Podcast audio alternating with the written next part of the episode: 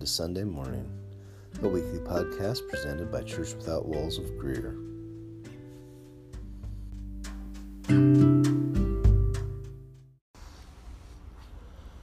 Lord, we thank you and praise you and bless you. We lift up your holy name. You're worthy of all praise and glory and honor. I ask you to help us to hear and to know what you want us to hear today. Thank you for your mercy and your kindness. Amen. The title of this uh, podcast today for Sunday morning with Greer Church Without Walls is Be Still and Know That I Am God.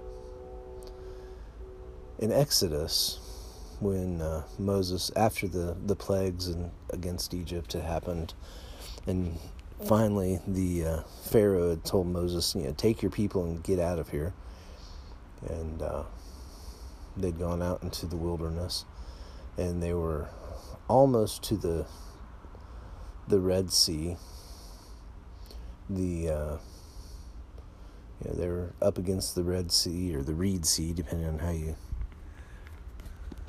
uh, how you call it. Uh, I've heard it called both, but it, you know, in modern terminology, they call it the Red Sea. Uh, the Egyptians were like, what have we done? We, you know, turned all of our slaves loose with all of our treasure. I think that's really the reason they followed him, is because before the children of Israel left, they asked their uh, Egyptian neighbors and masters and for for gold and for you know money, and for some reason, obviously God did it. Um, they gave them like their treasure. I mean, they they walked out of Egypt with the treasure of Egypt, you know, on their backs and their persons, and uh, not to mention there was more than a million of them that left, and you know, that was their. Uh, it was a, a sizable chunk of their labor force.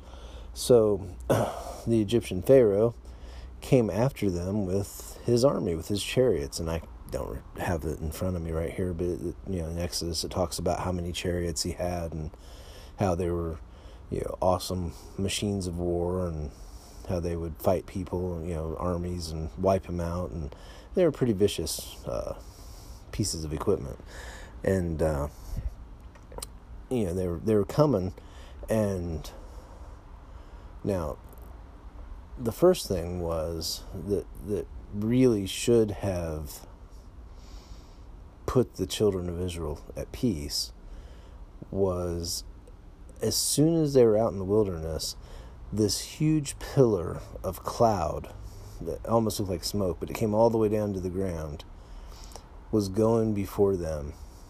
And at nighttime, it was a pillar of fire. I mean, we're talking all the way up into the sky. It was something you could see from, you know, miles away. It it was just a spectacular thing, and it was it was not a little pillar of fire or a little pillar of cloud. It was huge, and Pharaoh and his army got there, and the pillar of fire moved in between Pharaoh and the children of Israel, and in doing so, it, you know, it blocked them, and they couldn't move.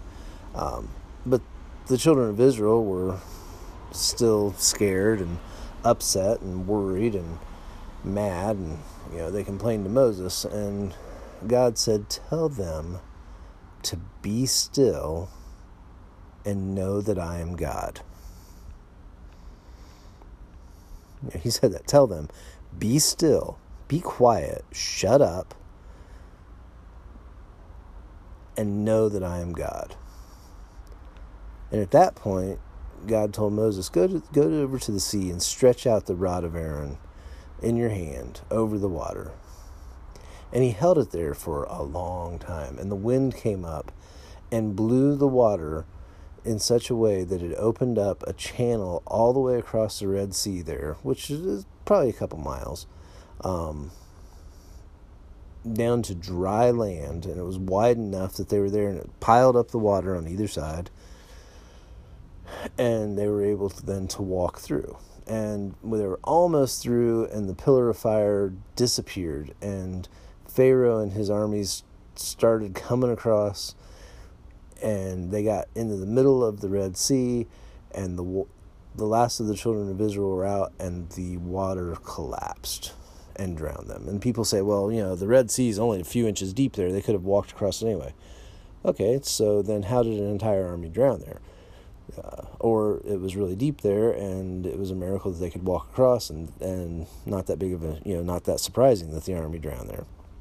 Whichever, it was still God showing His might, and the point was to be still and know that I am God.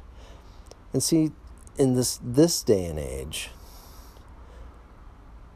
we are so often terrified of being still. When we're still, when we're quiet, that's when all of the doubts, all of the fears, all of the concerns, all of the worries, all of the depression, all of the anxiety, everything comes out of the woodwork, so to speak, of our minds and attacks us and and just wears us out you know, up and down, left and right, sideways. It just is wearing on us. And so, God was telling in that story, in that example, that we need to be still and know that He is God. Multiple places in Psalms, the psalmist said, You are my strong tower, my refuge, in whom I can hide, in whom I can be safe. My enemies can't get to me when I'm in you.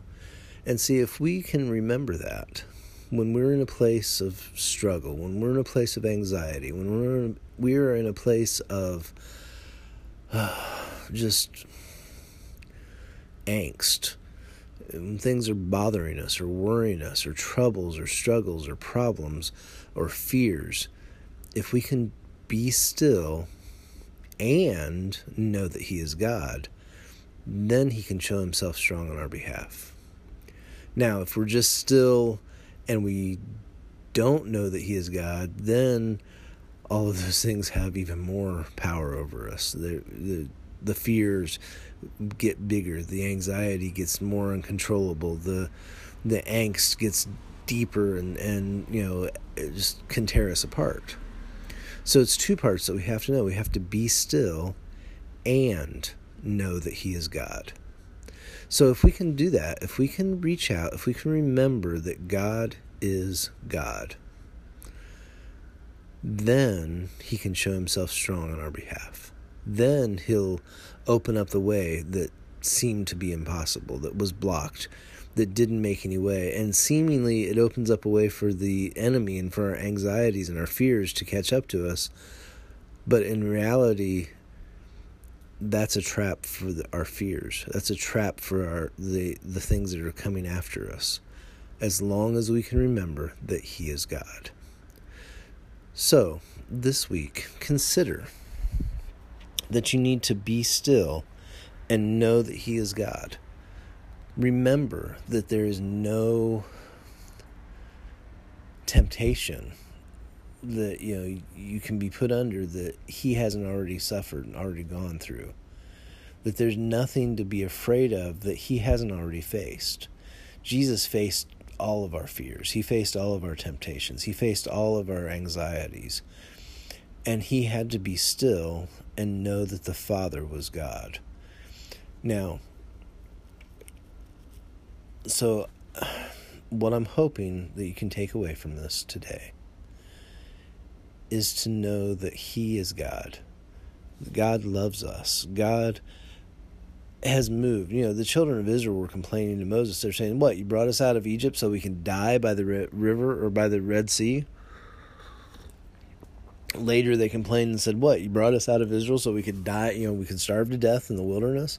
You know, it, they were complaining people, and they often forgot to be still and know that He was God and Moses, you know, had his failings as well, and so did Aaron. You know, they, they the whole story of Exodus is you know a story of failing after failing, and yet God still worked on their behalf, and that's what we need to remember. As even when we fail, even when we fall to our fears, even when we are, are so eaten up by anxiety that we can't seem to function, We have to remember that He is God and He will show Himself strong on our behalf if we remember that He is God, that He is our God. So be still and know that I am God. Lord, I pray help whoever needs to hear this, that they'll be able to hear it and understand it, and that they'll be um, comforted in the knowledge that you are indeed God, that no matter what we're going through, what struggles are in, that you are indeed there and are helping. Thank you, Jesus. Amen.